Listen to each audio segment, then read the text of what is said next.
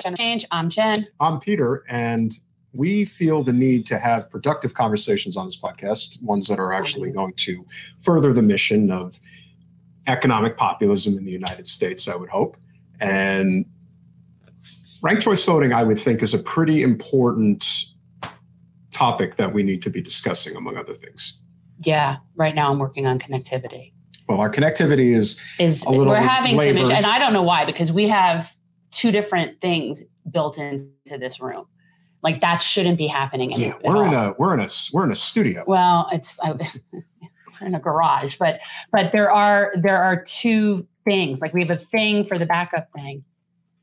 Let's know. give it a minute, and hopefully it'll shake out. It usually yeah, does. I'm, I'm texting. Thank you, Labor. I'm glad you believe in us. I'm hopefully texting tech support. yes. Hi, this is technical support, and your problem has been fixed. Um, temporarily. no, I'm texting tech support. Thank you so much, Double K. Uh, so this is a so this is a sympathy contribution. That's really nice. We, you know what though, but we have it like, and then I back up. Like we're, I have it set up that we should not be having issues anymore, and yet there are still issues, and I just there's nowhere else to turn to. You know what I mean? That's the problem. So it's like if I weren't an atheist, I'd pray for it. You know, I think maybe that higher power can well, actually help with my internet, but I don't. I have I've gone as high as I can go in trying to solve the internet issue. So it, it, that's that's all I got. Yeah, well, uh, I mean, who, who does uh, Joe? Who who, uh, uh who does George Carlin pray to again? He Joe pray, Pesci. He prays to Joe Pesci. Joe Pesci's still alive, so technically you could pray to him. and just hopefully he'll do you remember why? because he's some because he, he, gets because he gets things done. he looks like joe pesci fix it fix the internet. Get fast. Tmo with fast fiber. I'm not sure what that is but, but. Fiber. I don't know what i have here. This is so out of my out of my like range. I don't know what the deal is no, so we, we we're hoping, and, and I'll pray. Okay, so net neutrality, yes. Well, of course we yes. need. Well, there's another topic of populist uh, interest that I think most people would agree on. We do need net neutrality, and I am sure Representative Dollens can talk a lot about that. Being in one of the most rural states in the whole country, where I'm sure there's a lot of people who do not have access to the internet which is amazing. Yeah. Well, that's the problem is that, you know, again, it's the implosion of capitalism. It's the, yeah, it's the, we're, it, we're just going to eat our own. We can't solve it with one issue, but one of many issues. And I think we can all agree that without question, if we are able to get ranked choice voting, that that is definitely going to help without question. Yeah. So without further ado, let us bring in, let us, let us hope and pray to whoever whatever your fix may be, there's 4,000 religions in the world, uh, that this is going to last and be strong. So he is the representative of the 93rd State House District in the great state of Oklahoma. Mickey Dollens, welcome to Generational Change. Hey, how y'all doing? Glad to be here with you tonight. Hi, nice to meet you. Yeah, you as well. Thank you. Absolutely. No, I, this is great. This is we're still we're building a web. I'm building a spider. I'm, I'm knitting a web of connections. So welcome. You know, I think your prayers to Joe Pesci worked because you're coming in very clear. That's what I'm talking. You know, no. I can't. I should. I should practice Pesci. I can't. I can't. I could do a few different voices, Mickey, but I haven't practiced Pesci yet. But he would be. But he would be a great one. But I, I would be amiss without acknowledging where the initial conversation for this actually came about. We were prompted to a degree by fair vote, although we totally were uh, up for this conversation, regardless of who was going to be oh, interested yeah. in coming on board. But I cannot say good enough things about fair vote efforts that they've put forward around the country, role recently in helping that get voting on the ballot and passing uh, there are a lot of other states uh, that are probably going to have a harder time, like Oklahoma and of course Florida. But Where, well, it's seriously, we will be underwater before that happens, so we really shouldn't waste the resources on that here. I'm just saying, we all need to aim for higher ground. David, so, David Daley, welcome to Generational Change. Hey, everybody! Thanks for having me on tonight. Hi, absolutely. Thanks for coming. And we really appreciate what you guys are doing. I mean, and I don't think a lot of people understand how important it is, you know, but let's let's bring everyone in. Well, the the they are the political party that is was founded by Andrew Yang and is obviously pushing ranked choice voting as one of the primary uh, topics of the, of the day that we need to be fighting for regardless of which party you support. Lord knows, we wish we wouldn't have to support any specific party, but those are the rules, and you know we want to improve those rules. So I hope I'm not going to butcher this, but I'm going to do my very best. Mike Onstad, welcome to Generational Change. Thank you very much, and very well done. Glad to be here. Okay, did he get your name right? Yeah, yeah, no, that was that was spot on. Can you guys hear me? Having issues, see? Eh? I can hear you. Yes, we can hear yeah. you. Can hear us. Can That's you hear question. us? Yes, yes, I can. Yes. Okay, so it's not us. Well, welcome and thank you. So I actually had messaged Andrew the other day and said, "We're having a discussion on on ranked choice voting. Any any chance, you know, you have any interest in attending?" And the next thing we know, there you are. Thank you for coming. well, happy to be here. Thank you for for it worked out on. perfectly in that regard. So obviously, absolutely. So David, I would obviously like to start with you, and obviously Fair Vote's mission, which is to bring ranked choice voting to probably every state if possible. We know some are going to fight it a lot harder than others. We know that our governor Ron DeSantis has been uh, on a war path, if you will, uh, in regards to his vision for America. And one of those in the state of Florida is you have two choices and that's it. So deal it. Uh, I do not agree with that. I don't think the overwhelming majority of people agree with that. But what is the ultimate goal of fair vote, not just for today, but for years to come? That's a great question. Thanks for having me on. Um, a fair vote um, is a nonpartisan electoral reform organization, and we've been working on ranked choice voting for uh, 30 years now, and we're th- thrilled that really it's the fastest growing nonpartisan electoral reform in the nation, and it is for really good reason. It gives voters really important tools that they need increasingly these days in which uh, so many elections have got more than two candidates. And when you have an election that has more than two candidates, you are forced to do some kind of crazy algebra or uh, calculus to try to figure out can I vote for the candidate I really want, or do I have to try to stop the candidate I like the least? Am I able to vote for who I want? The most? Um, what if I vote for the candidate I like the most and I end up electing someone who I hate? Um, and this is not good for democracy. Wouldn't it be so much easier if instead of that kind of twisted calculus, voters could walk into the election booth and just go one, two, three? And then our elections work kind of like an instant runoff. If nobody has got 50% on the first round, uh, the last place candidate is eliminated. Those votes get redistributed to the uh, first choices of those candidates, and you end up uh, really with the candidate with the deepest and widest support. Nobody is a spoiler. Everybody has their say. Every candidate has to reach out and talk to people all over the place. It's not enough anymore simply to go out and activate your base and work on outrage. You have to really try to appeal to the most people. And if we can do that to our politics, we could see a lot of things change in this country. Yeah, I always try to explain ranked choice voting to people in a way that it really is the system that would be the best indicator of the majority of people right like it's the it would be the, the cleanest best way to have a functioning republic you know what I mean? Like that's just how I think of it. So that's great. I mean, um, and it took me a while to understand it. Yeah. If you look at something like the New York congressional primary in Manhattan and Brooklyn from last summer, right? That the race that um, uh, Dan Goldman ended up winning. Uh, he won that race with 28% of the vote in a primary.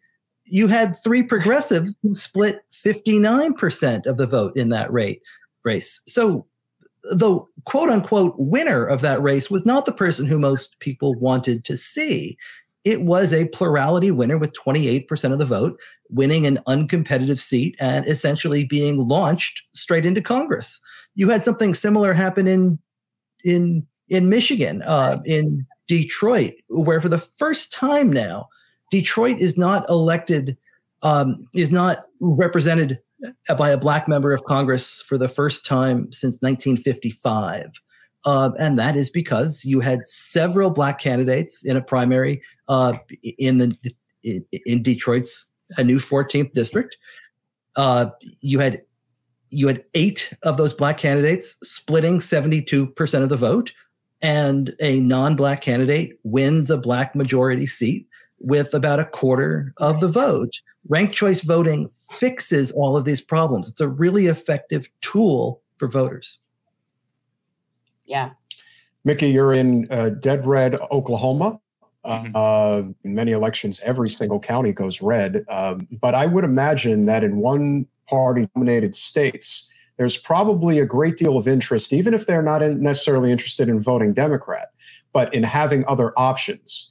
And how has that been received? Because you've been very actively pushing ranked choice voting on social media. Yeah, you make a great point. Oklahoma is the reddest, reddest state in the country, and I qualify that by in 2016 and 2020, every single county went for Trump, and that was the only state in the union to do that. And a lot of that has to do with as a result of gerrymandering. And as we've seen uh, with the fiasco of the speaker's vote in Congress, uh, gerrymandering played a big part in electing some of the more far right extremists, some MAGAs, that are dictating to uh, Speaker McCarthy what he has to do and how he's going to rule his caucus. And unfortunately, what that means for Oklahoma is you have Republicans who may be considered uh, moderate, but they must go extreme to pander to their bases in order to come out victorious in their primaries. And so, while having conversations about ranked choice voting or instant runoff voting uh, with my colleagues across the aisle, they have been for it because it discourages negative campaigning and it makes it to where they don't have to just really uh, pander to, pander to the fringes of their base in order to be victorious in a primary. And so I have written a, a bill that would send it directly to the vote of the people on whether or not that they would want to incorporate ranked choice voting in some uh, state elected offices and statewide offices. And uh, while I have yet to have one of my colleagues who have voiced uh, support for it behind closed doors uh, to come out publicly and support. I'm still hopeful that by the time we start session in February, I can at least get one Republican co-author to give it some support because I've been told by a Republican senator in the in the House that if I can get a Republican co-author in the House, and the the state senator would be my author over in the other chamber. So I know that there is That's an great. appetite and um, I came across ranked choice voting just looking at different institutional reforms that would decrease polarization in the state. One being campaign finance reform, ending gerrymandering. We already have term limits in Oklahoma. I know we're going to talk about that later. But then another one was our primary process and how we how we pick our voters. I mean, how we how the voters pick their politicians is the way it should be. And so the one that really stood out was ranked choice voting, and wrote a bill for it, and we'll see if it gets a hearing here in February. I have a question for you. When you have people that are willing to say, "Yeah, I support this," but they're not publicly willing to come out, what in your state do you think is what they would find threatening? Because usually whatever your you know third party threats are and whatever your districts your regions that they either the democrat if it's a blue state or republican finds more threatening. You know what i mean? Like what what is going on in oklahoma? They wouldn't want that that they would be no we're not going to do that. Extreme backlash from the fringe they've seen, of course, uh, you know, the MAGA Republicans um, blame ranked choice voting for the fact that Sarah Palin didn't get elected to Congress. You know, the way it worked in Alaska, and it worked exactly as it should. But when I when I do when I am vocal about this on social media and I talk about it, I'm sure they may be reading some of the comments, but it's not it, it, it's not well liked by. Let's let's just put it that way.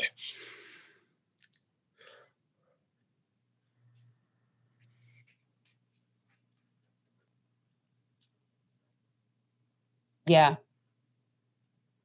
Mike, obviously, the Forward Party has been uh, at the forefront uh, in terms of their messaging of really hammering home ranked choice voting and open primaries. What has been the overall reception, regardless of whether or not people vote for the Forward Party in the future, but just the idea of really making ranked choice voting a centerpiece of our electoral, uh, you know, issues, and obviously what we need to do going forward. Yeah, I think.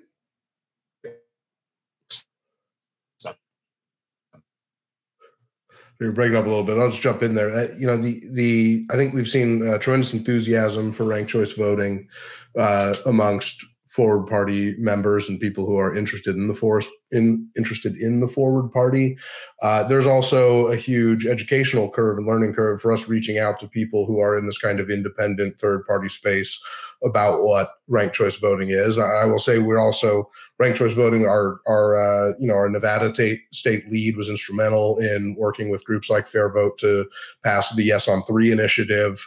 Uh, so we're actively working on that. But in other states there are other voting reform initiatives like approval voting or star voting that people are very passionate about that are also being considered. There are also ways to get at the same problem, which is reducing polarization and increasing choice for people. So I think for the forward party, for forward party members, what resonates the most is just giving people more options and more power to express themselves to those options. There's a wide swath of Americans, nearly 50% of Americans uh, choose not to identify with either party at this point.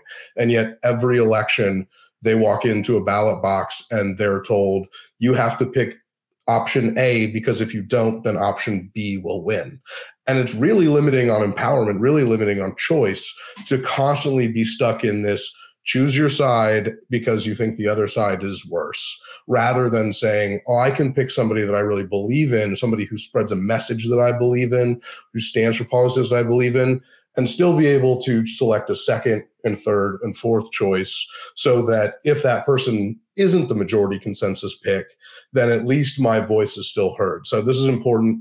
Not only, I think a lot of times we talk about this is important for moderating Republicans and Democrats. Uh, to what Mickey said, it disincentivizes negative campaigning. It incentivizes broad coalition building.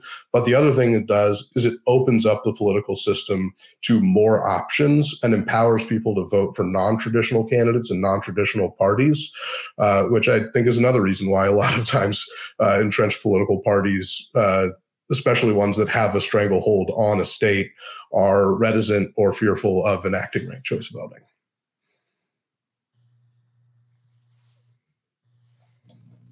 I think those are all really great points being made, and would like to hear from all of you guys regarding, you know, you think about what it would have been like if Ross Perot had ranked choice voting when he ran in 1992, and how much of a different election that would have been, and how much different maybe even the last presidential primary would have been if ranked choice available. That was one of the main uh, you know ingredients for Andrew Yang and the reason he chose to you know go lower parties because he felt that uh, you know, he probably talked to a lot of voters who said, "Well, look, you're not my first choice, but you're my second choice, my third choice." And I think that is is the need to start that conversation uh, in terms of how you change the overall uh, electoral process. And the probably the same is true for being a Democrat in Oklahoma. They say, "Well, I don't normally vote Democrat, but I like you, but I'm voting GOP first. If I have a second choice, I would vote for you." I, I think all of this is interconnected in a lot of ways. How do you guys see it? Yeah, I think that uh, having ranked choice voting would encourage third party candidates to put their name on the ballot. Um, I've go, I'm going I'm going into my third term, fourth term actually, and each time I've had an election, it's only been a you know me as a democrat and a republican there's never been a third party candidate. But i loved what mike said about giving the people empowerment to put their name on the ballot whether they be independent libertarian or the forward party. Uh, it gives people more options which makes people feel empowered which i feel like would increase participation in in the whole democratic process so any anything that would get people enthusiastic about participating and engaging in civics i'm all for uh, one of the reasons why I decided to make this bill a ballot initiative is to give my colleagues cover. Because if it were to just be something that they wanted, but they passed it through the House and the Senate, and you know, fat chance uh, the governor signs it. But if let's say that did happen, I think that they would get way more backlash from their more fringe base than if it were to just go to the vote of the people. And what we're seeing across the country are ballot initiatives really taking um, an important role in major decisions when it comes, especially to personal decisions like reproductive freedoms and gerry and then gerrymandering, and and of course in Nevada, like I think you just mentioned it, Mike, uh, was it option or choice three that would have had success in past. Um, that that is so important. And Oklahoma is one of the 26 states that has a ballot initiative process, but in a, like many GOP controlled states, it's currently under attack. We have seen for the past two years, and the bills have already been filed again that would increase the threshold for ballot initiative question to pass from a simple majority to an astounding 66%. Now, what's really interesting about Oklahoma is while we are the reddest state in the country, we also pass some of the most liberal, progressive ideas via ballot initiative. The medical marijuana is some of the most liberal in the country. We passed Medicaid expansion, Obamacare via the, the popular ballot, criminal justice reform if the senator's idea to increase that threshold from a simple majority to 66%, none of those life changing, um, revenue changing measures would exist today, but we would, we'd still have cockfighting in Oklahoma because the people of Oklahoma voted to ban that by 56%, which wouldn't have met the threshold to pass. So we'd still have cockfighting, but not health care for 250,000 Oklahomans, which now have it under Medicaid expansion. So important reforms like uh, ranked choice voting, um, independent redistricting committees, uh, campaign finance reform are all possible through the ballot initiative. And make no mistake, they, they will not be touched if it were just up to the GOP controlled legislature alone. That's why one of my top priorities this session is protecting that ballot initiative process and ensuring that direct democracy stays where it belongs, right there with the people. Mickey, that's so important. I, you know, I don't think a lot of people don't in America don't realize either they're in a state where there's no such thing as ballot initiatives, or they're in a state where they've always had them, and they don't realize that almost half the country doesn't have that ability for citizen-led ballot initiatives. Which is, you know, it, when you kind of step back and look at it, you think like, wait, you mean I can't, like, as a citizen, I can't even mobilize the majority of my fellow citizens to make a difference, and it's just wild to me. So uh, protecting that is so important. There's there's a whole slate slate of of electoral and legislative reforms that we need in our country, which Forward Party uh, is supporting, and, and it comes with ballot initiatives. It's open primaries. It's Final Five. It's RCV. It's approval voting. It's independent redistricting. Because the reality is, I, I, I'm a comms guy. I like to say every time you say duopoly, an angel angel loses its wings because like people just tune out when they hear you talking about the duopoly. But when you put it this way, that there are two major parties that have run this country for 150 years, and the only thing they can agree on is keeping their power secured amongst themselves. And so they do work bipartisanly to protect their power.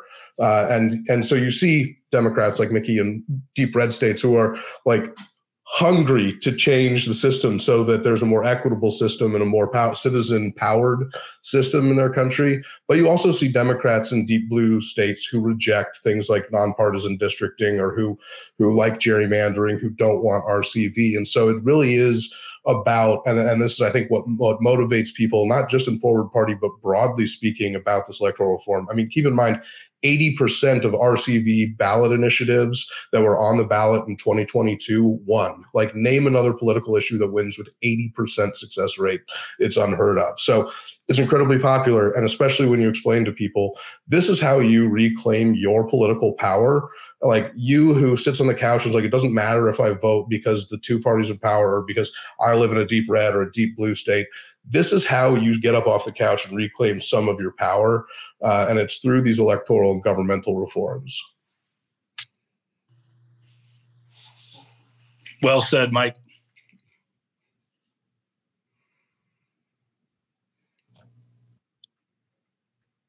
And this certainly is super important at the state and local level. There it is. I'm like clicking on the mute. go, David. Go, go, go and this is this is super important at the state and local level as we've been talking about. It's also really important at the presidential level and the national level. Um, we are looking at in 2024 what could be massive presidential primaries on on both sides of, of the aisle right? You, you had 24 democratic candidates running in 2020 you had uh, what 17 republicans in in 2016 this is a recipe for someone to walk away with the nomination after winning a series of primaries with 35% of the vote.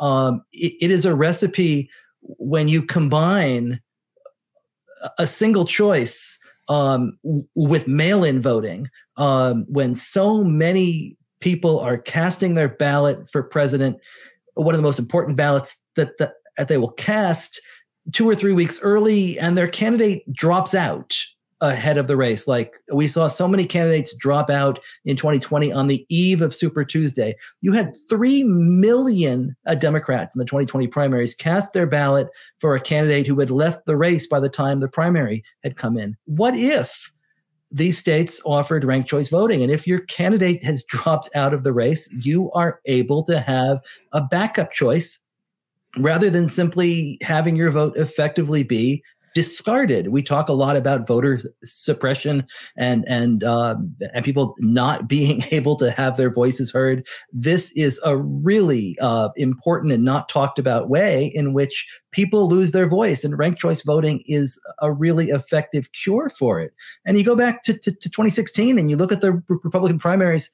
It, it took Donald Trump about two months to get to a point in which he actually won a plurality in a Republican primary. He cleaned up with 33, 34, 35% of the vote in all of those races, collected enough delegates, pushed enough candidates out of the race. But if that race had come down to him versus anybody else, the polls show anybody else won, but anybody else did not get the nomination. Ranked choice voting is is the tool here that allows voters to have the power in our democracy again to ensure that majorities actually rule.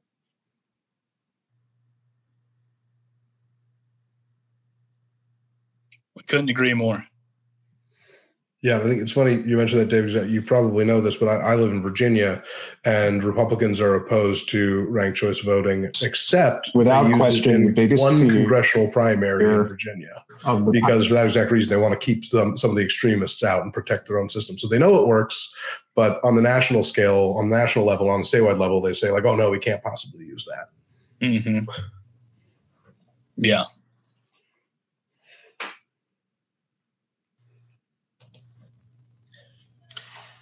I, without question, the biggest concern that we have is with the powers that be that do not want to relinquish any type of power. Um, I think should be the efforts that were put forward by population that decided they were going to hold their voters. Now, voters out there, but limits what? Now, say what about where think that can overall affect you know the electoral landscape? I actually think it can have a tremendous effect for this reason. The longer somebody sits in political office the bigger their entrenchment can ultimately become. It's much different if you're dealing with somebody who's been in office for let's say three or four terms versus somebody who's been there for 20 terms. Scary thought but you know I, I, do think that just the fact that any type of electoral reform is on a topic of major discussion because it will get a floor vote, I think is going to put how do you guys see it? I think it's absolutely right. And I, I think if you want a good example of this, just look at the um, effect of ranked choice voting on New York City Council. Um, a couple of years ago, uh, when the New York City adopted ranked choice voting via charter uh, commission amendment process. Um, and all of a sudden, uh, a council that had been uh, the province of men and the old guard and New York's political establishment, it it changed almost overnight. For for the first time in the history of the council, it's now majority female. You saw uh, uh, firsts and and and um, um, uh, people of color representing communities that had never had representation on the council before suddenly winning seats. You saw young people uh, winning seats. It was a revolutionary change. Uh, and the folks who won office there uh, credit ranked choice voting for making it happen.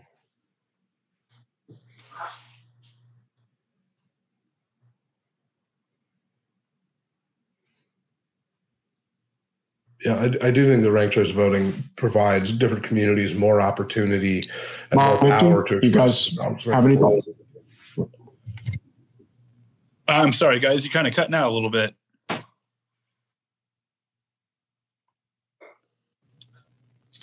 We're working on it. What your thoughts on the, the term limits and obviously the concessions that were made, Mickey? Yeah, it's a great question. So there's kind of the catch 22 on term limits. Um, you know, of course, I'm in the legislature now because I was a public school teacher and I ran for office after epic revenue failure in Oklahoma due to trickle down economics. I was one of about 500 teachers laid off due to lack of funding. And so I decided to advocate for my students and fellow teachers from inside the Capitol by running for office. And here we are about seven years later, and there's a whole new bunch. I would say about half of the legislature is now new and did not experience that tumultuous and very difficult time when we had no money and we were having to cut revenue to core services. And we have a one time infusion of federal dollars. And guess what's on the legislative agenda this year? It's tax cuts. And so one of the problems with losing and or turnover of legislators is they're real quick to forget the history of what got us into some terrible situations. Also, a lot of institutional knowledge is, is left. Um, of course, the lobbyists and the people who hang around the Capitol for decades, they retain all of that. And when you understand how um, the process works and all of that, it gives you an advantage. And so while I am not uh, keen on, like we have in Oklahoma, 12 year term limit. So I'm going into year seven and I'm just at the point where I'm like very familiar with most of our agencies and I'm, I've got great relationships built up and, you know, in six years I'll be gone um, if I can con- continue getting elected. But on the flip side, I don't think you should be like James Inhofe and serve uh, 60 years in the Senate or however long he served, you know, prior to his retirement this past year. He was the longest serving senator in in uh, in the in, in, the U.S. Senate.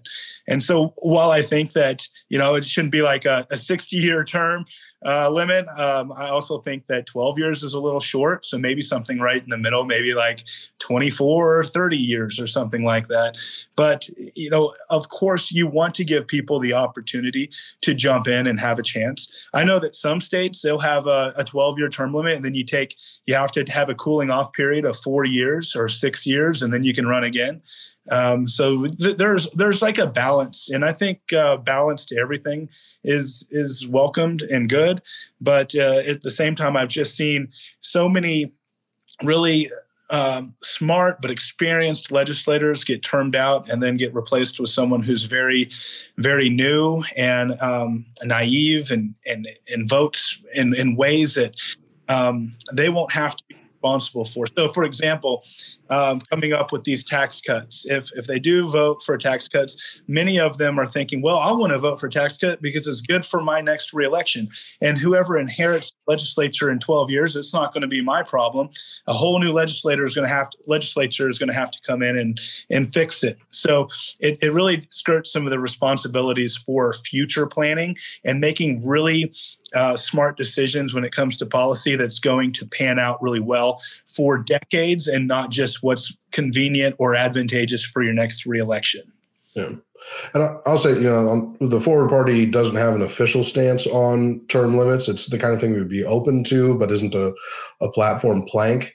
But I think, you know, to, to talk also about not to, I mean, not to just pivot everything back to RCV, but I think it's really useful to think about the way in which that helps to to be a quasi term limit, which is to say that if a legislator stops being productive, if a legislator becomes corrupt, or if it's revealed corruption, you know, somebody, I mean, like there's always a possibility of somebody like a George Santos uh, conning their way past everyone and getting elected into a position of power.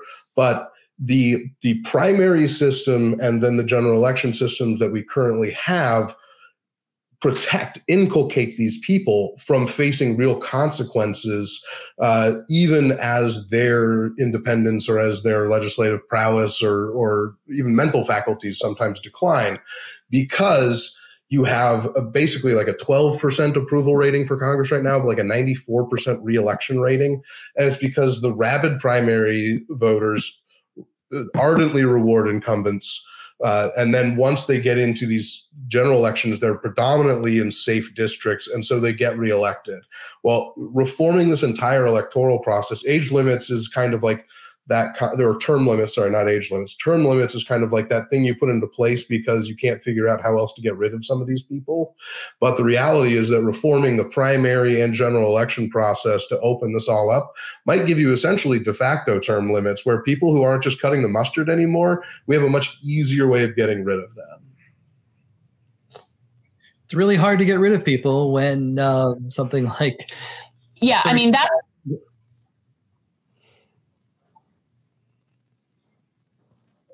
it's really hard to get rid of people when something like 35 congressional districts in the country are actually uh, considered competitive out of out of 435 uh, and in those 400 races uh, it is it is a one it is a one party uh, uncompetitive primary uh, and if you've got multiple candidates in those races you are going to have a fraction of a fraction of the people choosing everyone's representative. And what we just saw in the speakers fight right so many of the members of Congress that uh, were dragging that con- that, that vote on and on and pushing the caucus further and further to the right, uh, further to an extreme where most Americans are not, uh, were elected from the most gerrymandered states in the country, from Florida, from uh, Texas, from Arizona, from Ohio.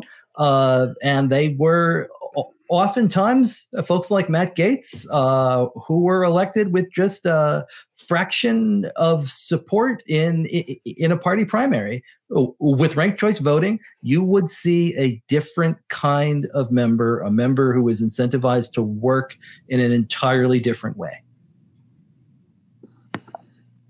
Yeah, you you definitely bring up a great point, and uh, a couple of thoughts uh, that I also want to get from you guys. One of the other concessions, and you and Mike, you were bringing up a really great point in terms of not just the fact that these districts are so gerrymandered, but that because of the money factor, it becomes so unlikely that you're able to knock off an incumbent. It's like a 94% success rate of reelection.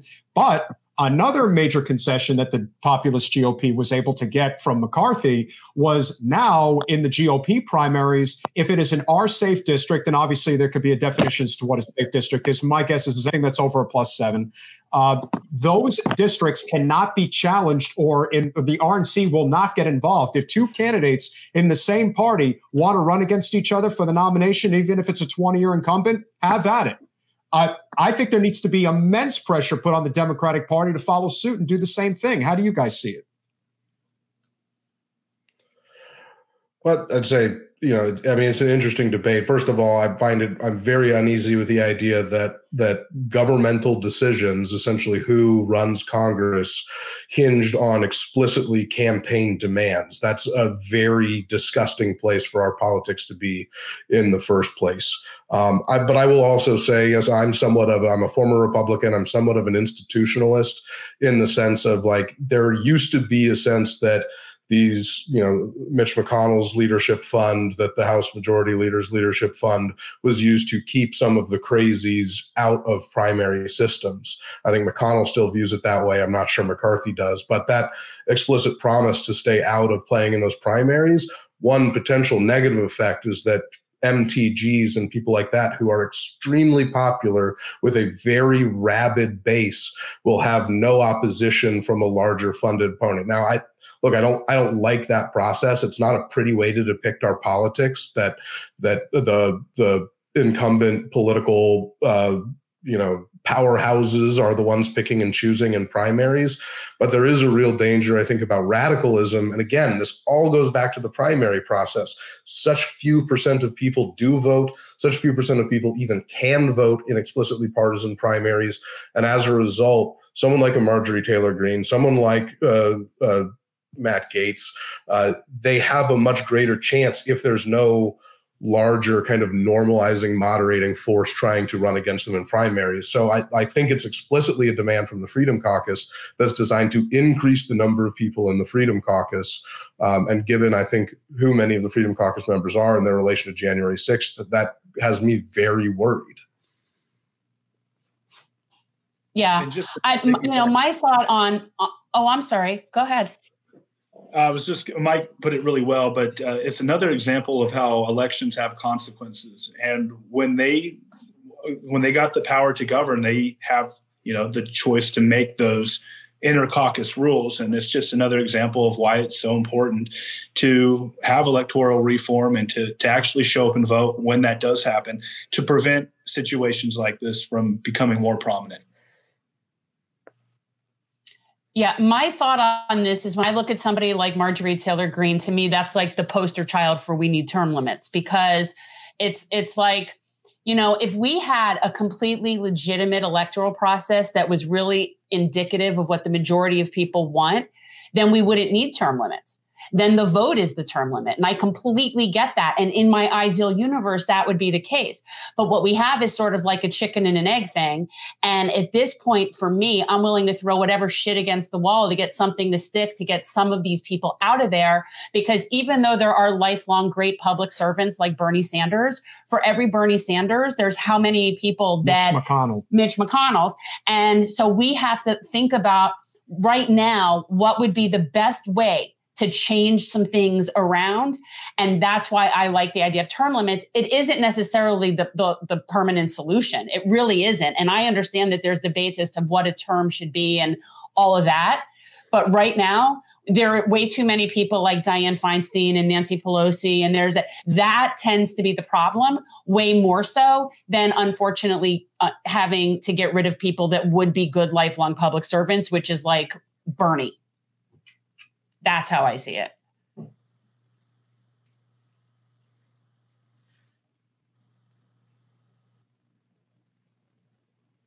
Yeah, I think that's. I mean, I, I, think that's a fair argument. It's certainly an argument that I think a lot of people are having across the country, and everyone has their. This is always the problem. The problem with Congress or with elected officials is like everybody's like Congress is terrible. Oh, but not, but not that guy that I like. You know, and so, so you know, it's it's it it, it, is it would it be a moderating force? I, I mean, there's counter arguments that it would also just encourage basically ladder climbing people to put in two terms in the House, then move up to the Senate, and then try to move up to the president. I mean, there's no there's no perfect system, and even with like RCV and and primary reforms, like bad people are still going to be elected to office. It's just the system that makes it the easiest to change direction, and in a democracy, that's the most important thing to protect is our ability to change direction, not to lock in a policy win, not to lock in a majority, but to go, hey, wait a minute, we goofed two years ago. Let's do something different this time.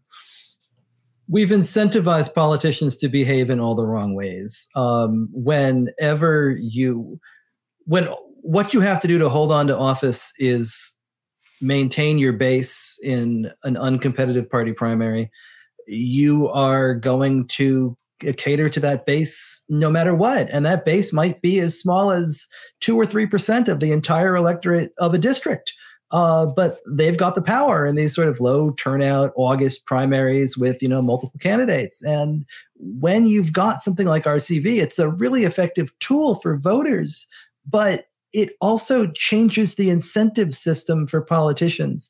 If all of a sudden they have to be concerned about an entire district, if they have to be concerned about the entire party, if they have to actually listen and talk to everybody, this is the kind of change. Instead of simply being responsive and driven by the crazy uh, uh, nuts of the base, they've got to listen to you know absolutely everybody. Um, the problem to me is less that a marjorie taylor greene can hold office. It's a system that empowers everybody to behave like her. Um, and if you you could change that incentive system we could help fix our politics well, and I'll pitch, I'll plug Forward Party right here too, because there's like what a four or five five seat majority I think that's holding that co- that together. And what the Freedom Caucus demonstrated is how five, ten members of the House, two, three members of the Senate who are willing to be independent or to be identify something else can become coalition builders that can then drive a more broadly bipartisan coalition. And so like that's really something that we, you know, we, we say at the forward party, we're not just trying to be the third party and then close the door behind us. We'd love to have five, six, seven functional parties in the United States where that kind of coalitional work would be more popular, more common, so that, you know, again, these like group of like 20 mostly extreme Republicans who are using that kind of fulcrum system to force extreme concessions and to get major seats on very important committees for very scary people would be less powerful because you'd be able to look to another group of people and try and build a coalition that's based on that by making some more modest and moderate concessions. So it really is a game changer if we can increase the number of parties uh, that are represented in state houses and in national legislature, so that there's a not just not just an ability but a necessity to work together again rather than everybody just fighting for this 50 plus one get the gavel kind of power game. It's the difference between, it's the difference between being incentivized to work in coalition and work together or being incentivized to use your power as a break and a veto power to bring everything to a screeching halt I just think that what is the point of coalitions when they don't act together to do anything? And we don't see that. You know, you could say what you want about Matt Gaetz and what they just did, but they're doing something. Um, we had every single Democrat just line up and vote for Hakeem Jeffries without any sort of anything, nothing, not even a discussion as to maybe somebody else. I don't know. What do you think? We had more of a democracy in elementary school choosing class president. So, you know, the fact that that we can't even have discussions and they're just threatened into doing stuff, this is the kind of stuff that people need to know as to what's going on there.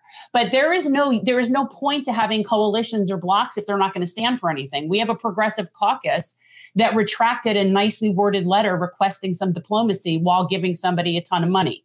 So, you know, we have no power and it, it's you know, it's hard for me to think okay, a handful of another party, you know, only if they're willing to fight only if they're willing to put their necks out. That's the only way it matters. And Mike, one of the reasons why a lot of people are attracted to the forward party is because people, you know, I say this all the time. It's like if you're if you're sick of Donald Trump, believe me, more people are sick of permanent Washington than they are of Donald Trump.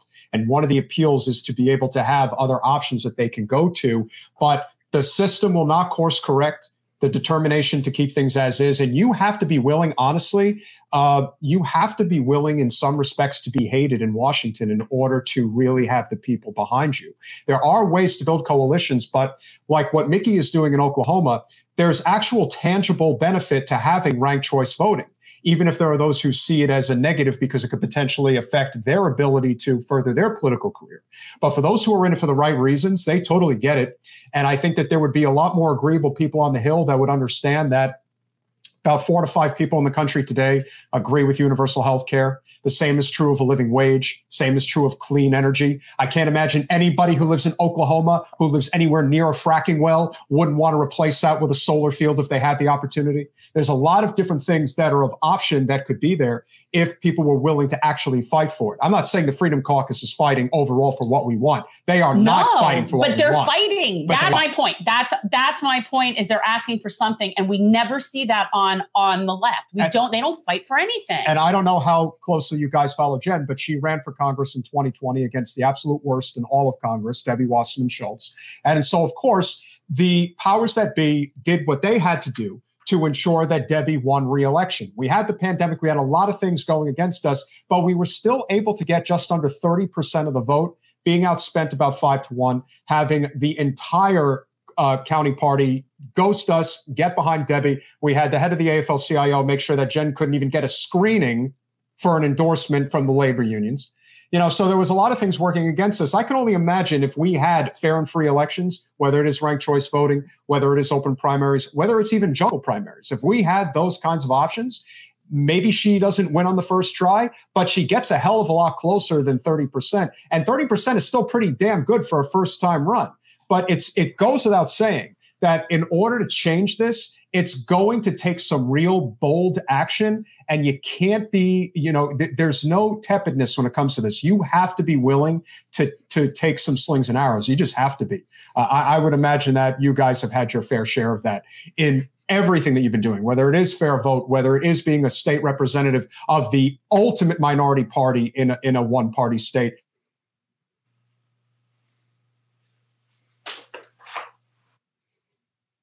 Yeah, I think I think the most evolved form of politics we could hope for would still be pretty ugly and dirty. Uh, it's just a reality of getting people together to work on governance. So um, I, I, think it's it is important that people fight for what they believe in. But these electoral reforms uh, and and more broadly speaking, the health and functioning of our democracy has to be central and core to that fight. Because if we lose that, if we lose our ability as citizens to govern ourselves, then every other policy fight is out the window. It doesn't matter anymore. So, you know, it, it opening it up getting more people involved and getting and convincing people who who think they have no choice but these two parties that they actually have a lot of power to swing and change elections in other ways i think is critically important i'm curious where are you guys out where are you guys from i, I live in alexandria virginia forward party is dispersed around the country uh, but but i'm in alexandria I've been in dc for a while myself yeah I'm in I'm in Western Massachusetts. Oh wow. Okay. Both are pretty different than Oklahoma culture here. Both okay. pretty different places, right? Yeah, but you know, I mean, I mean, certainly ranked choice voting up here, you know, makes a big deal of of of difference. Massachusetts is a lot like Oklahoma in in that it's it's it's very much a one party state, right? Um, and there are Democrats in Oklahoma, there are Republicans and Independents in Massachusetts. Uh, and if we were to use ranked choice voting, if we were to if we were to elect members of of of of of, of Congress and state legislatures in a more proportional way that actually uh, represented people in the numbers that they exist in Oklahoma, in Massachusetts, we'd have you know a much different politics as well. One of the objections that I've gotten is that our tabulating machines are a bit outdated. We need to invest in in new machines. Um, in other states that have implemented ranked choice voting, like Nevada, like Maine, did they have to do an overhaul of their of their uh, ballot machines? I think what they find these days is that the software that most states have is pretty sophisticated and able to handle just about all of these of these systems. Uh, you know, oftentimes there's there's um, you know some kind of of update that's necessary, but there are federal dollars available for that. Um, so uh, this kind of upgrade can be you know done you know reasonably easily and and and quickly, um, and oftentimes the federal government will even help you pay for it. And then is it usually about the same turnaround time as plurality voting? Is in in other words usually get your results back at the end of the night even if it has to knock off the, let's say the last two like the last two least popular people. You can tabulate these things instantly. Um, now many places um, work differently. You've got you've got laws in maine for example that require it to you know move a little slower uh, simply by virtue of um, how they require uh, votes to be tabulated and and and transferred. Um, it's it's a, a wild process involving police officers in every county bringing, you know it's it's probably a make work program. Um, but um, you certainly can see um, r- results immediately, and in the places where you have not had a result immediately, like in Alaska, for example, or in California. It doesn't have to do with ranked choice voting slowing it down, but it has to do with how hard it is to, uh, you know, casting. I would, I, I, would actually, I would actually disagree, David. I actually think ranked choice voting did work in uh, Alaska. I, I, think that there's a lot of people, you know, and again, we we have a we have a full spectrum of people that support our show, that watch our show. We are very grateful for everybody who tunes in, but we have people who are, uh, you know, I guess what you would consider on the far right who suggest that ranked choice voting is a scam, and that's why Sarah Palin is not in Congress right now, or that Lisa Murkowski, who is without question as moderate a Republican as you can hope to get these days. And she's going back to the US Senate for six years to me, ranked choice voting did work because. Oh, I think it absolutely worked. Excuse me. I, I certainly yeah. wasn't suggesting it didn't work. Yeah. I was simply saying that if there was a slowness in the results in Alaska, that it didn't have to do with ranked choice voting slowing it down. It was more getting the ballots uh, transported. But I think you're absolutely right uh, in that, um, you know, Sarah Palin's problem in the state of Alaska was not that she lost because of ranked choice voting. Her problem was she had negatives of 60% or higher in every poll. Deeply unpopular. And that is really hard to overcome. In fact, the only way you can overcome that is if you think you can win a three person race with 40% of the vote. Uh, and so ranked choice voting meant that the person who had the deepest and the widest support actually won, not somebody um, who had a 60% unpopularity rating. So it worked exactly as it should work. Yeah, I would have ranked is- the moose over her. I would have ranked the moose. Like honestly, like can you that she is she would be the bottom of the list. I can't there would I, I can't think of who I would pick. She's really great. I think she's incredible. She totally should be in Congress. Uh, I, I do think David to your point and, I, am curious also, also Mickey's perspective on this. The, probably the number one thing that you hear people say, and they'll point at Alaska and say, "Look how long it took." And you're right; it was really about you know, like literally prop planes flying ballots from rural Alaska to be counted. But uh, but they'll they'll point to that delay. They'll point to I think there was a, like an Oakland school board seat that like they made a mistake tabulating that they have since corrected. They'll point to things like that, and then they'll say, "Oh, it's so confusing. People can't follow it. We don't know if we can trust it." Um, even though it is actually quite simple, we rank things in our life every day. We understand how this works. It's really not that hard.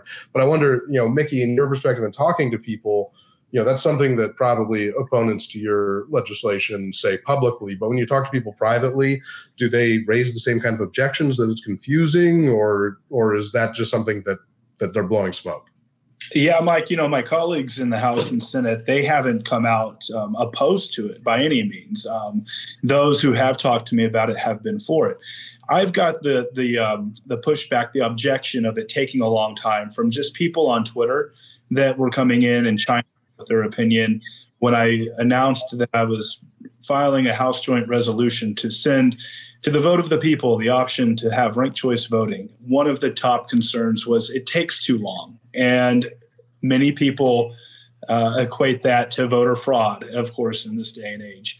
And so I, I, I did hear a 1A episode about it on NPR. And um, the person who was, uh, I, I, would say, debating against ranked choice voting was talking about how there's, um, you know, the fact that I think some tabulating machines have to, little computer chips that they have to cart around and bring to the county election board or, or something. But you know, Oklahoma is actually one of the most secure states for voting, and we're extremely efficient. We have Paul Ziriax um, here running our elections.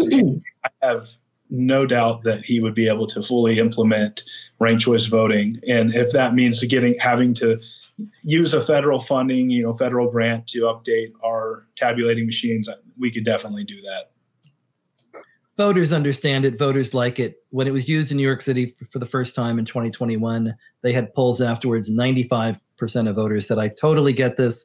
This is really, really easy. This is simple to do. Um, we rank things all the time. Um, and uh, so I don't think that's a problem for people to do. Uh, you know, certainly a lot of our elections are taking more time to uh, cast ballots, uh, you know, and count them all up. Uh, I think that probably ha- could be said about mail-in voting. It could be said about early voting. Oftentimes, state legislatures are the ones who are making this so difficult because they've got laws passed saying you can't count mail-in votes until the day of an election. Uh, that is what backs up the system. That is what um, you know many folks in in in Pennsylvania and Wisconsin and and uh, Michigan in some of those states that had uh, slowness in results in in 2020 were counting on. They knew that they could release that pressure valve and actually count those votes early. They did not because they wanted to be able to sow that kind of doubt in voters' minds after the fact. Um, it's a bad faith argument. I think you're right, and I think it's used on both sides. And unfortunately, it's a political gamesmanship tool uh, that we see all too often. And the truth is we we need each other and one thing that i'm sure mickey you've probably seen quite a bit of you know when we get when we get dragged down into the culture war stuff and issues where you know abortion lgbtq second amendment when that becomes the main topic of discussion which is a wedge issue in the political arena where it's designed to only divide and conquer because many people will always be set in their ways regarding those particular beliefs, you're never going to get anywhere of productivity. But if the focus is we need more electoral choice, we need to remove the for profit middlemen between us and our doctors. We need to be able to pay a living wage so we don't have to rely on government assistance. We need to have a say in terms of how energy extraction is done in the United States and, frankly, how our foreign policy is conducted. I think those are the key issues of our day, and they bring as many people together as possible. And as as so, as long as it isn't about red versus blue, you know, conservative versus liberal, any of that stuff, most people agree. And that's why I think most people agree on ranked choice voting. And last thought before we wind down um, the one other electoral reform that is out there, it's only in three states Louisiana, California, and Washington, is jungle primaries. What do you guys think of that electoral option? Does that in any way improve over a first past the post system that we have in most states?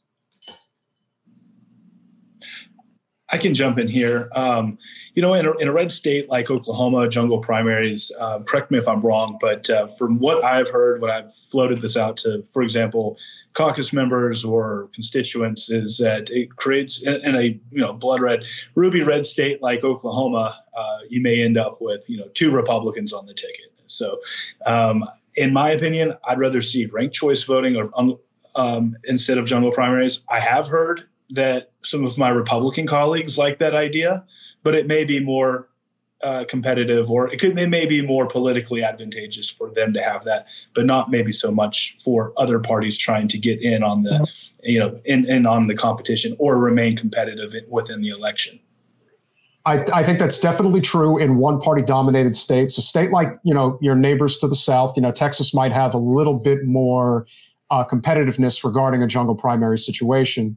Uh, but a state like Oklahoma, a state like Arkansas, a state like Louisiana, obviously, or well, Louisiana has it, but yes, generally speaking, it ends up being the top two in the one party, and the same is true in California exactly. and Washington. So yes, it's a very good point, um, and I'm guessing you guys would probably feel the same way. Yeah, I think you see, uh, you know, even in California, I was recently at a conference discussing these kinds of issues um, with uh, the the architect of the California jungle primary system, and even he is now has come along to the position of it's not working. We need ranked choice voting. But the important thing is that that actually the the best, in my opinion, reform possible is to institute an open nonpartisan primary, which is essentially a jungle primary. But rather than taking the top two out of that, take the top five candidates or four candidates, some people do four, and move them to a general election, which is then determined by ranked choice voting. So that eliminates the problem of facing like one you know two two people of the same party against each other in that jungle primary. Um, you know one, one of my things i always thought was funny was kamala harris in some ways is vice president right now because when she ran for senate she ran against another democrat who in her closing arguments of their one senatorial debate dabbed on stage right? Like that's the quality of competition that that jungle primary got. And you know you like kamala harris or not but but that like there's like this track of like she had a pretty easy time getting into a general and then facing a, a, candidate who was subpar because of the way that system played out. Whereas if you have four or five, then you have probably a Republican, you have maybe a Libertarian or a Green Party candidate in there, Forward Party one day soon in there, and they can all compete under a ranked choice voting system. And that that package of reform um, of of that kind of open or jungle primary with more than two people coming out being decided by ranked choice voting gets you really the best of both worlds in that case. I am not going to dab, um, uh, but um, I, I, can certainly see the appeal of these packages uh, of reform in statewide races. Uh, where I think they fall short is in state legislative and congressional races where these districts have already been drawn and gerrymandered in such a way as to um, make them uncompetitive for one party or another. Uh, it simply doesn't work to have an open primary uh, or you know a final five system in a district that has already been drawn to be blood red or or bright blue, you're not actually fixing the uh, problem there. Uh, I think if we want to actually fix that problem, what we have to do is think about a more proportional Congress, more proportional state legislatures, um, and to be thinking about something like the Fair Representation Act, which uh, Don Beyer of Virginia, Jamie Raskin of Maryland, and uh, Ro Khanna from California have sponsored that would combine larger multi-member districts, um, districts of three, four, and five um, um, uh, same number of, of, folks from each state. So, um, you know, I'm in Massachusetts. We have nine. We still have nine. We simply have three districts of three, or a district of four, and a district of five. And then you go ahead and use ranked choice voting. Uh, there's a lot of structural fixes we can do. You know, I mean, we can be thinking about uh, states as laboratories of democracy, or we can be thinking about them as they so often are now, you know, meth labs of uh, democracy that are actually making it worse. Um, and we can uh, find the structural fixes we need to work our way out of this moment. Couldn't have ended on a better note. Uh, gentlemen, whoever wants to go first, please uh, plug whatever you're working on, how people can find your work, uh, support your efforts. Obviously, ranked choice voting is an immensely important issue that we 100% support. And we're hoping that this will, without question, catch fire as we go forward because it is a nonpartisan issue that overwhelmingly people agree upon. Mickey, lead us off. Yeah, I appreciate that. Thank you all so much for having me on the show. Thank you to the contributors for your uh, awesome opinions. I've, I've actually learned a lot tonight as well. Uh, you can find me on Twitter, Instagram, my Facebook page. It's all Mickey Dollens, like the drummer from the Monkees. It's M I K E Y D O L L E N S. And I am working on several ballot initiatives uh, through the State House. And then also, education funding is really big for me. And um, I have two young children who will be in the public schools within the next couple okay. of months. So you find me on Twitter. It's M I C K E Y D O L L E N S. There you go. It just popped up. And uh, I really appreciate you letting me voice my opinion on here. No, absolutely. Mike. Yeah, well, I, short and simple, forwardparty.com. You can learn more about it. We're organizing across the country. We're building up chapters. We've got uh, party recognition already just in the last couple of months in a number of states, including Florida, uh, Nevada, um, South Carolina. We've got an RCV event coming up uh, just this next weekend, uh, where we'll be uh, Andrew Yang will be in town, and our state lead there will be working with coalitions like FairVote on uh, RCV. Uh, broadly, beyond electoral reform, which is an integral part of our platform, what we're really focused on is trying to change politics by putting solutions first and recruiting people to run for office and to vote for candidates who, even if they're not a part of our party, but preferably if they're within our party, uh, are putting solutions first and are we're going to work to represent their communities better rather than trying to put partisan self-interest first. So less of the hyper partisanship and more of the problem solving. That's what we're all about thank you for having us. This has been a great conversation. Absolutely. I feel solidarity with the Forward Party. I mean, I, I'm not a member of the Forward Party. I live in Broward County. That's not happening for me anytime soon. I have to be a member of the Democratic Party, but I will always feel solidarity with the Forward Party like I do with the Yang Gang because it's just, you know, in what we do, there are very few people that are responsive and loyal and Andrew is one of those people. And so I will always and and I just know his head screwed on straight. So, I will say, yeah. of all the coalitions that helped Jen when she ran for Congress in 20, there was no group that was more diligent, hardworking, and effective in helping us increase our reach and our numbers than the Yang Gang. They really made a difference. Yep. Can't say enough. Because they're solution oriented. And this is why I will always affiliate with people that are reasonable and solution oriented. Yeah. Absolutely. David, bring us home. All right. Uh, you can find us at uh, fairvote.org. You can find us on uh, on Twitter, on Facebook, wherever it is you get your social media. Uh, you can find me on Twitter at uh, Dave Daley, the number three, Dave Daley three. Uh, I've got two books, um, one on partisan gerrymandering called Rat Effed Why Your Vote Doesn't Count, um, and another one called Unrigged How Americans Are Battling Back to Save Democracy, which embeds with a number of the pro democracy uh, uh, citizen-led movements around the country that have won such amazing uh, reform. Um, uh, uh, some in Florida, Alabama, Idaho, Utah, North Dakota, Maine, um, uh, citizens coming together to uh, win electoral reform, uh, showing that there really is a playbook for getting this done. David, I'm not letting you go until you pull that book off the shelf. You got to let people Which see it. Which book? Which book? Rat, rat, rat F. Oh, rat F. Yes, okay. there we go. Well, and David, we are more than happy to help in any way we can yeah. down here in Florida, you know, in, in whatever capacity we can, because it's really important. It's most certainly is, uh, especially in a state I like Florida. Mickey I've, got whole, I've got a whole chapter on you all in here. oh, I'm sure. Oh, no, we, look, it, listen, we every, know who we every, every state gets its reputation, but Florida really earns its reputation.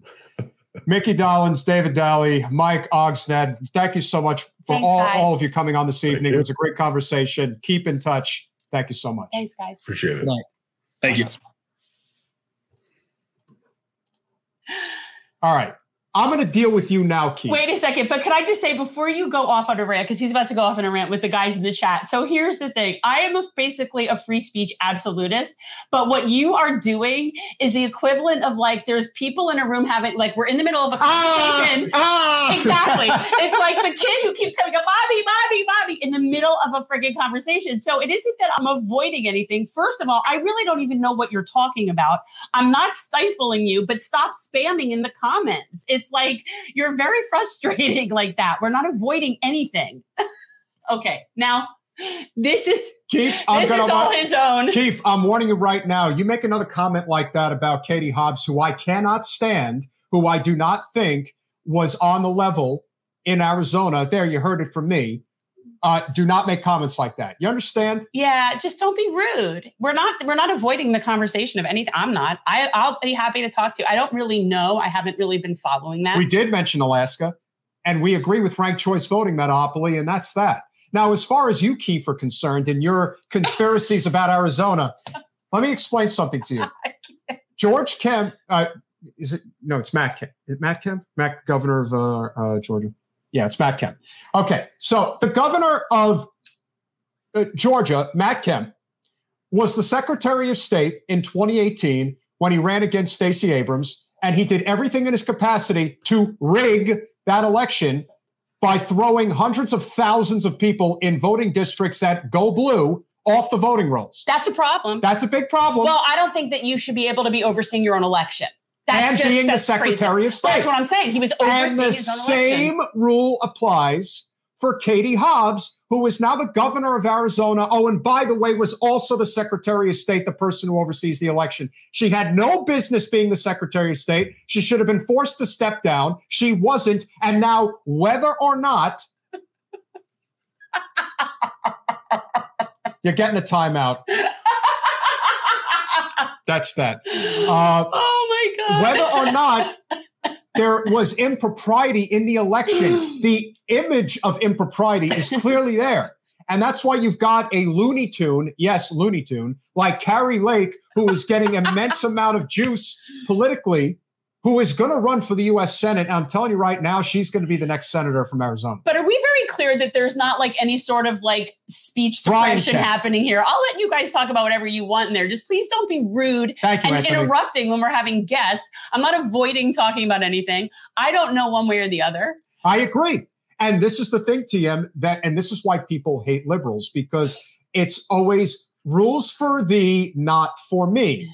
If Donald Trump does what he does with classified documents, I don't care if it's worse We didn't block him. We just put him in timeout. Biden. Biden still misused classified documents, which he'd never have had his hands on anyway because he wasn't the president at the time. You have to call a spade a spade. And people are, you got people coming out saying, you think it's a conspiracy? you didn't think block him, they-" right? No. Okay, he's just in timeout, Metalopoly. He gets Yeah. a five minute timeout. Okay, give us a break. Metopoly, you're next. Yeah. we don't honestly there are very very few people like you have to be very being very very rude and offensive to me because this is not a public forum It Love really isn't. it's our podcast No, it is a public forum. We want people to communicate. yes but, we're not going don't to be make it- abused you know, don't start. there's no need to be Welcome, mean Allison. Thank you for your support. there's just no need to be mean Don't. No, there is no point to that. Like you're not going to get anywhere. And if you start messing with people in the chat and you start saying inappropriate stuff, and we have a lot of women that are in our chat. So if you start talking like that, dude, you're getting your ass kicked out it's of just, here. We don't. That's just how it is, man. That's not anti your your right to speak. It's just we just don't want rude nonsense going don't on. Don't try it, man. And I don't like it when people say rude things about guests. If you have something constructive to say, you want to debate an issue, all of that is good. But stop screaming like a petulant child in the chat. So there you go. You have your answer about Arizona. It didn't look like it was on the level. Whether it was or not, I can't say. But the fact that the person who's now the governor was the Secretary of State when the election was going on, it's wrong. But more importantly, why were you trying to interrupt a conversation about ranked choice voting and that? See, this is the problem. It's not like we're avoiding an issue. You're bringing up something that has nothing to do what we were talking about. But Kari Lake, but Kari Lake is very likely going to be the next senator from the state of Arizona. And one of the reasons that that is going to be the case is because the queen herself, who just couldn't help herself, uh, she looks like Debbie there, with boobs. Uh, where's the big? Yeah. Okay. So here's a nice picture of her. I don't know why we're wanting to put on pictures of Kyrsten. So here's the thing: they get what they reap what they sow in Arizona, as far as I'm concerned. You know what I mean? But to me, is do I think it matters who the, if you have somebody like Kyrsten Sinema and you think that losing her to anybody is a loss, then I just don't see it. So here's Kyrsten Sinema at Davos, and we'll get into that in a minute. Oh, uh, it was that time of year. So she had to wear her. The, if you guys can't tell that Kyrsten Sinema is just trolling people at this point, that her whole existence is to. Does she have an animal basic, around her neck? Yeah, she's wearing a fur coat. Is it? But it's fur. She's just wearing real fur. Yeah, something. Are I, you I sure it's I not can't faux? say I'm. I can't say. Well, I'm then don't put that certain. out there. You don't know, and don't put that out there, and don't make an issue where there isn't one. Well, she's definitely wearing an embarrassingly ridiculous outfit, and of course, she's flanked by two people that I, I, guess are just right with her politically: Paul Ryan and Anthony Mooch Scaramucci. Paul so, Ryan looks kind of good, though. Yeah, he's, tall, right. well, he's a tall guy. Yeah, he looks kind of good. He's about six two. Well, he was a P90X guy. He was one of the first guys that I, actually. You, I mean, I, I and I also found out. him. I remember feeling like he was very closeted to me. But anyway, don't make assumptions, Jen. I don't. You're jumping just, I said no. I said he felt very. He, it felt very that to me. Well, that that is with him in particular. Okay. But anyway. So Kyrsten Sinema. Kyrsten Sinema was at the World Economic Forum and she just has a boatload of wonderful things to say. And our good friends at More Perfect Union, of course, are able to capture this nonsense. So I, I think I just with her. No, oh, she's God. just again. She's a farce. Point, she's a farce. Yeah, no. At this point, you can't really say one way or the other like what her motivation is because I don't trust any of the things that she does. Uh, I think everything that she does in many ways is for you know for show. Yeah. Uh, you know she well wants, that, I, and the truth is she just likes being the center of attention yes absolutely. she's just totally about grandstanding which is why i think even just the concept of okay so now that the democrats have a majority in the senate i'm going to be the one to screw with that and i'm going to run as an independent like she just likes to be sort of in the public eye. But she it's like going it. to, but it's like going to Davos on the one hand, and then the next thing you know, she's dressed in this ridiculous outfit. Well, why would you not be if you're at Davos? If I were at Davos, I'd be wearing a ridiculous outfit too. I'd probably be wearing like a meat suit, like Lady Gaga at the at the Oscars. I'd walk around in like a meat dress. oh, I remember, at- remember, uh, it was like 20 years ago when Björk. Remember yeah, her well, with the yes, swan? except for that was except for that was not real. No, I didn't say it was real okay, swan. it was just silly saying, looking, but it wasn't a real yes, swan. No, it, without question, it was obviously done for shits and giggles, hundred percent. No, but honestly, like to me, if you're being in a place like Davos, your being there is already so absurd to me and really speaks volumes as to who you are that quite honestly the fact that you would be like splitting hairs as to what, what her ridiculous ensemble is when we're sitting here talking about basically the annual meeting of the oligarchs and we're we're having a discussion like, oh well, that's normal, but What's this, this what she's wearing is what the is issue. The, what is the point of voting with the Dems ninety three percent of the time when almost the majority of the legislation isn't good anyway? Everyone makes this, you know, it's it's like with Biden. It's like they come up with this list of all the things that he has done since he's been president. Yeah, he did the CHIPS Act, which is not terrible, but the reason why that bill ended up being good, the reason why that bill ended up being good anyway is because Jon Stewart was able to get the burn pits uh, amendment into the legislation. and that got through. That was very important. But you know, let Biden take credit for it because you know that's what they do. Uh, never got uh, the uh, what was the union, uh, the labor bill? I'm slipping right now. The one that was the Pro Act. The Pro Act. He didn't get the Pro Act, and he could have gotten that um, in the first hundred days. He, he just fucked labor. Yeah. So, and and there's people that are like saying, "Oh, how great Joe avoided the railroad strike." Yeah, by fucking them. That's what he did. and so you really have to wonder now with the oh. with the document with the classified documents uh, leak that's coming out now about Biden. You really have to wonder if a lot of that is being done for political gamesmanship and i happen to think that it is of course it is and here's the thing so like in in the bizarre universe in which we live now we're going to see biden get impeached with all this is this is going to lead to him getting impeached and here's my prediction guys we could potentially and think about the world in which we live that potentially in 24 two formerly impeached presidents could be running against each other to be president again that's the world in which we could be living like very easily like that's not even a, a far-fetched concept they totally impeached me because I didn't Twice. do anything wrong. No, I was a really great person. Twice. Sleepy Joe is in big trouble. Believe me when I tell you. And I'm only on here. I don't want to. No, you're a terrible person. The reason I'm on here is because I wanted to let everybody know I'm coming back and I'm going to pr- present a wonderful, incredible tweet. My first tweet back on Twitter.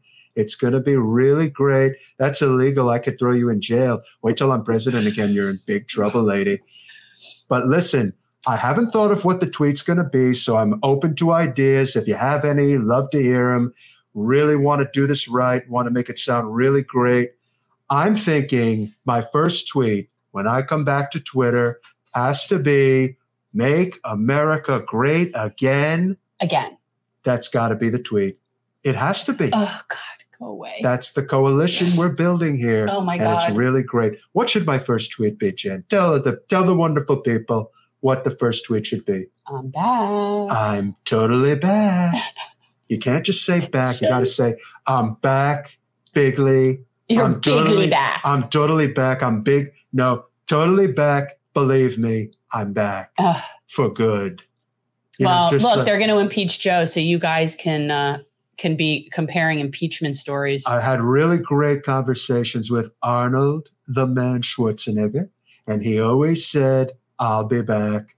Well, I will be back and back in a big way. So be uh, prepared. It's uh, going to be great. Just pay attention. You never know. It might happen in the middle of the night. It's like Santa giving Actually, you you know Christmas who would present. be a really good pick for you as a running mate this time, quite honestly? Oh, I'm listening. I think you should ask somebody like Kyrsten Sinema. Think about that for a second. She's totally my type, so I, know. I think I might ask her. And she, That's a really great I know, actually, but that would be problem. that but would be really interesting. But that could be very interesting because I have two ladies from Arizona. She's Arizona. independent now, you know. I love independent women. I know they're really great. That's what I'm saying. She's now independent. She's but the free. Pro- but the problem is, is that we'll have two women in Arizona fighting over me, um, Kari Lake and Kristen. Well, and maybe and maybe what we do is we make a primetime show about it, and we have it be sort of like you know sort of like with apprentice. this rose i present you the vice presidential nomination no you're would, gonna have to compete for my love that's what i'm saying we're gonna and i am a hard person to convince yeah you'll put him in like a mud pit oh no that sounds really great and i really can't decide who would win that fight although my money would probably be on Kari. She seems like a very vicious person. Kyrsten, a little soft, but she wears nice clothes. She's really elegant, really great. I can't decide. It's a hard decision. Jay. Exactly. How would you do it? I, I, I say, think, you know what? What about you know arm what wrestling? Arm no, wrestling. I think I have a better idea. What? We need rank choice voting. It's a great idea. You support rank choice. I voting. totally support rank choice voting because I'll be number one. So people in Arizona, who would you rank first as to those Nimrods? I don't know. I can't decide. Flip a coin. I'll make the decision that way. It'll be great. I know. Really that, great. Yeah, I I would probably write in like, I don't know, Yosemite Sam or something. I'm totally better than Yosemite Sam. I'm totally better than all of you. And believe me, we're coming back. We're making America great again. Again. I'll see you later. Goodbye. Oh my God. So there you go. It's been a while since I had done that and thought it You feel good time. about yourself I now? Do. I feel like I need a shower. Uh, which where, where's the, Sinema would date Peter? Oh, yeah, that's nice. I don't know. I would. Pow! No, not really. I wouldn't hit a woman, but I would get another woman to hit her. You're evil. About what? About Kyrsten? I'm evil. I'm not evil. She's kind of evil. She's extremely self-serving. Yes, of course. You know, I I just I have very little respect for people that run for a public service and then seem to just serve themselves. So, well, it's um, not my bag. No, it's definitely inspired a lot of people, and of course, uh, the point though is that obviously Davos, the World Economic Forum, is about the ultra elite of this world maintaining their power and money at the subjugation of the workers of the world. I thought I said it really well.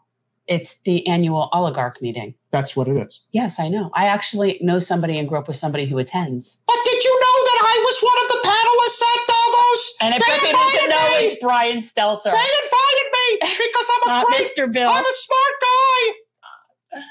Is it? It's a little crazy to me that I actually grew up with someone who goes to that. Goes to Davos. Uh huh.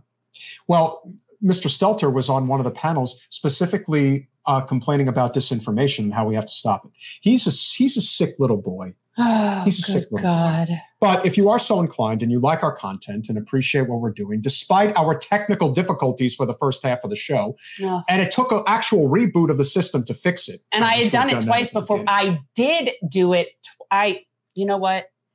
It is what it is.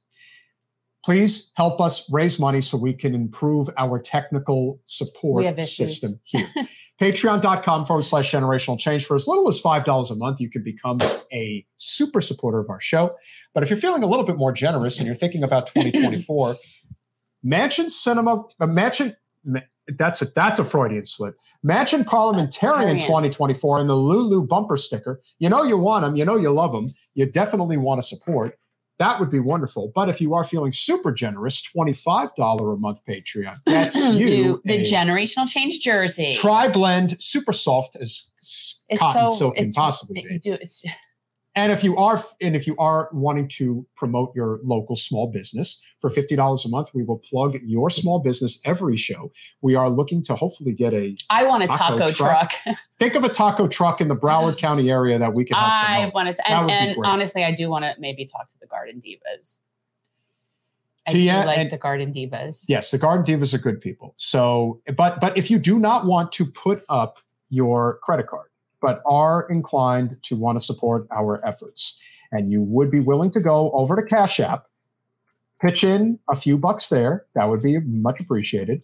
It is dollar sign Gen Change. Yeah. So you can do that, and it would be really yeah really it's great. it's the kind of things like um, paying for streaming services paying for storage of podcast services it's stuff like that somebody who does our video clips you know we don't take a salary because there's really not there's not enough money to take a salary but it's really just to keep it going and have things like lights and just you know make it as good as we can for our little show.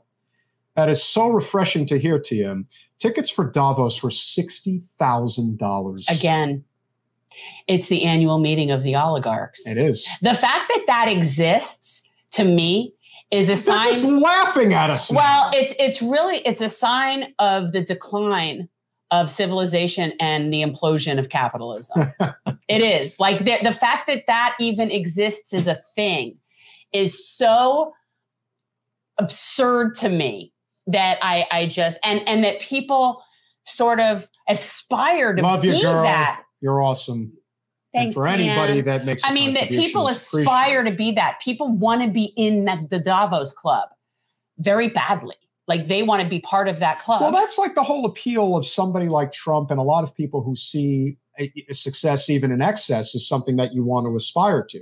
Now, not everybody thinks like that, but there are a lot of people who see the wealth and the power, the women, those types of things are very intoxicating to certain people. And yes, they are willing to go to great lengths to get them.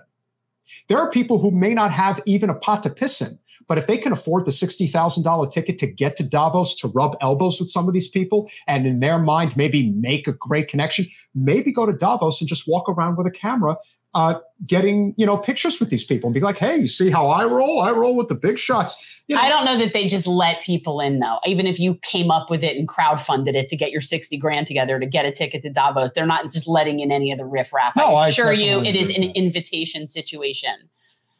It is an invitation situation. Very funny, TM. No, I will say this. Kristen Sinema, yes, she is a she's an attractive woman. I don't even think so at all. So. But he and I never agree. Well, I that. like well, she's athletic. I like athletic. She's not athletic to me. She's like I don't know. She, well, she to me, she looks like soft.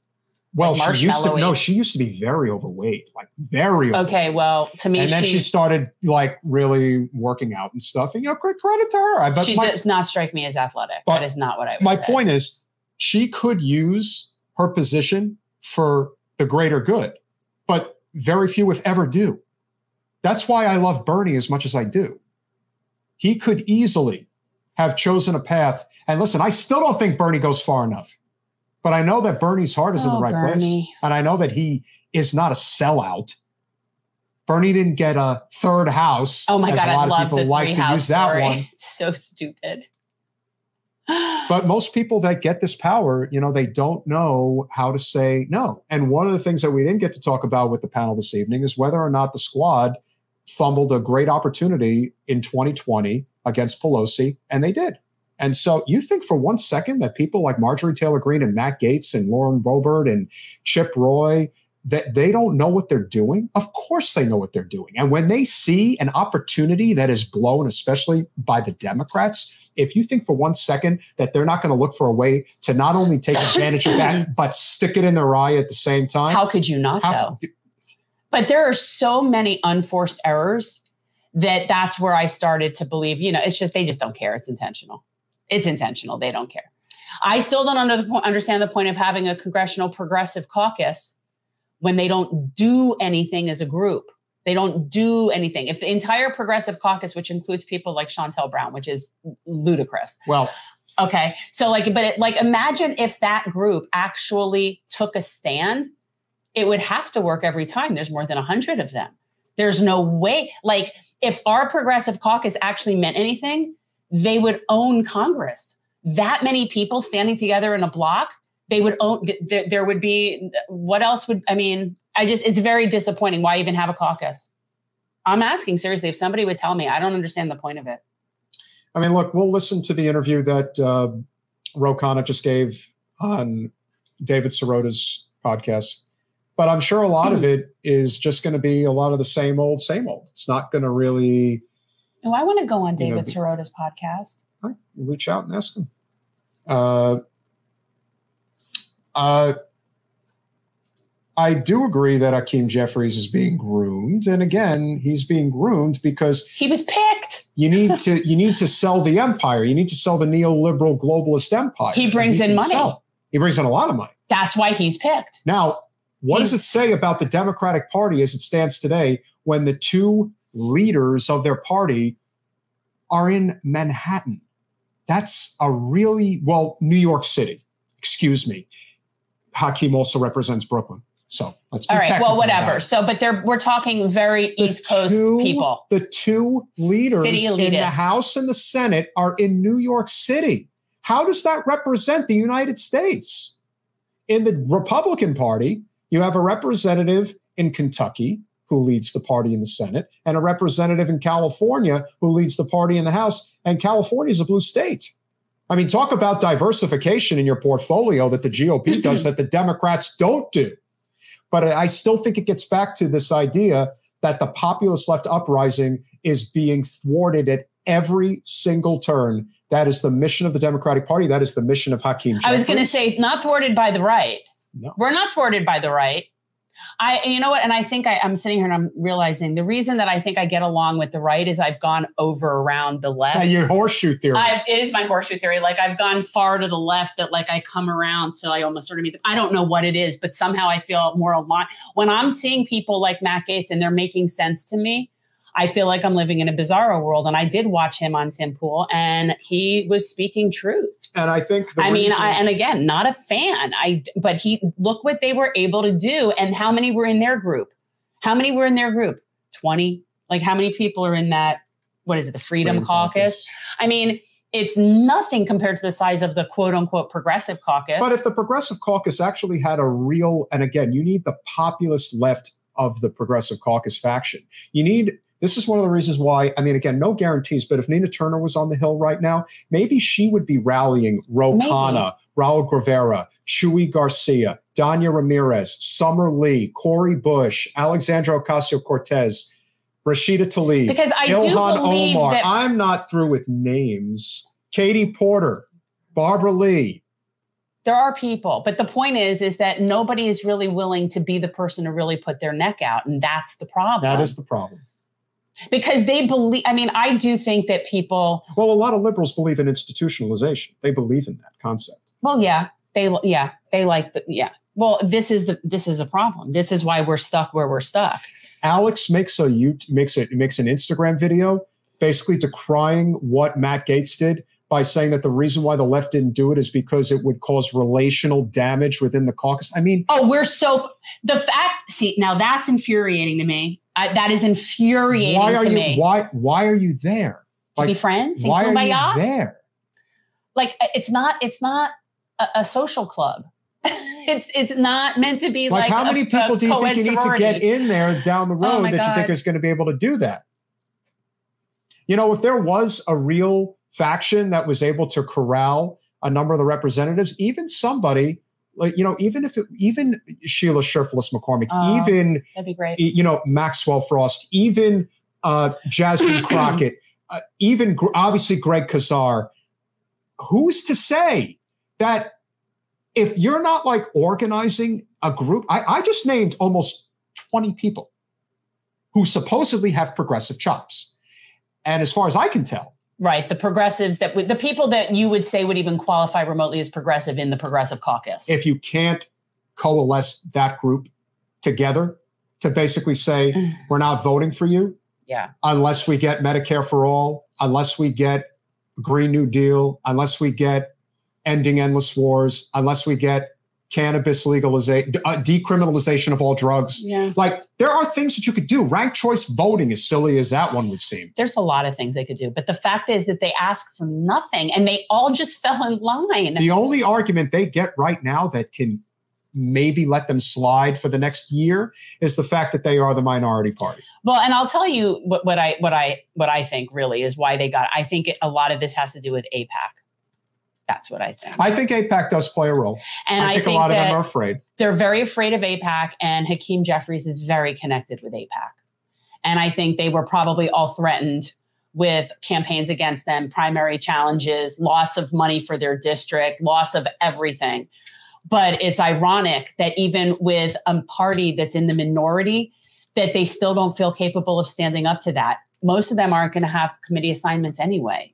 Like, what are they, what are they going to get now that they're in the minority party? Like, it's it, at what point do you take a stand? You, you don't take it when you're in the majority, and you don't take it when you're in the minority. And there's always a reason. Relationship issues. You know what? This isn't therapy, Alex. You're not in group therapy. Don't worry about the relations. If you're watching our live stream and you haven't hit the like button, please smash it right now. We want this to get out to as many people as possible. It would be very appreciative of us. We want as many people to see this live stream as we are about to go off the air. It would obviously be a huge help to us. Uh, this is a very important topic. It'll be very interesting to see how it actually looks now that I'm going to be going behind the scenes to cut up some clips. Uh, but you guys have obviously been great.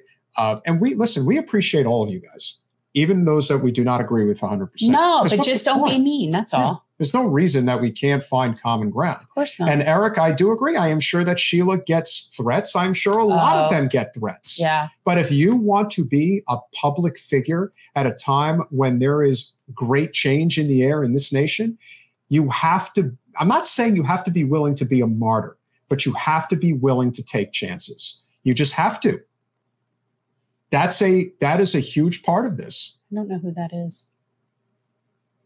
I don't know who that is.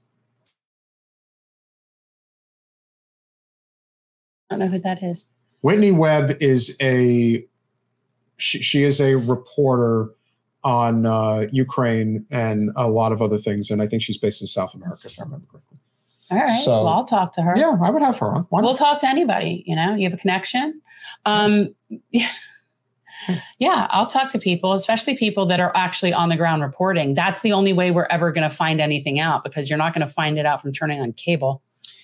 No, you're definitely not. That's not the answer, people. Speaking of next week, on Monday, we will be speaking with uh, Keaton and, oh, crap. Um, I forgot his the due dissidence guys. We're speaking with the due dissidence team, so we will have another crossover podcast next. And and uh, this is interesting because I've watched a few of their things since you I saw this, and I really agree with them on everything I've seen so far in terms of their takes and in, in terms of how they feel like congressional representatives are not being accountable. Like I really agree with them but they seem to be spending in my opinion they spend an inordinate amount of time talking about other content creators failure to do things and i'm not saying that they're wrong in whatever their assessment is but and i they probably do it to get viewers because you get clicks and likes and when you do that stuff.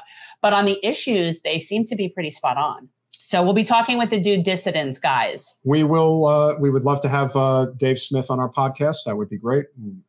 Definitely speak with him. He's a libertarian comedian, um, but definitely knows his stuff. Um, and then the following Wednesday, we will be speaking with somebody who played a huge role in Jen's ascension when she started out running for office, and that is Zaina Day, who has been going on status coup quite frequently. Don't know if it will just be her, but maybe get a few of our friends from status coup. Maybe yeah. even have, uh, if we can convince Mr. Grumbine to come on. We should get, uh, no, we should get Tina to come on because we never had, we have Tina Desiree Burke. Yeah, yeah, that'd be good. I see if she's available. Yeah, because she's basically fills in now, and and you know, I just you know, she's a cool chick. So we've got our lineup figured out for the next week plus, haven't figured out what's going to. Oh, and uh, we will be speaking with another uh, crossover podcast, uh, Mark Savant. He will be coming on on February 1st. He is actually local and is going to help us, maybe help us figure out our connection issues in our studio. I don't know. I think that it's just a computer. We just need maybe. probably we needed a computer upgrade. Maybe I think that's do. what we need is a computer maybe upgrade. Yeah, that's what Best Buy is for. After holiday sales, all those wonderful things. What an incredible, wonderful place. I don't do that. Appreciate you guys. Remember, one more time, hit that like button. Make sure you're subscribed. Always check that you have clicked the bell to get reminders of our show when we go live. Obviously, we're slow but mighty, trying to grow. We're and, small, but we're effective. I think so. Effective enough. We'll see you Monday. Bye. All. Thanks for watching. If you want to support our mission to transform politics into service, please like this video, subscribe, follow us on social media, and consider joining our Patreon, where you'll get early access to our interviews as well as other exclusive content. Links are in the description. Peace out.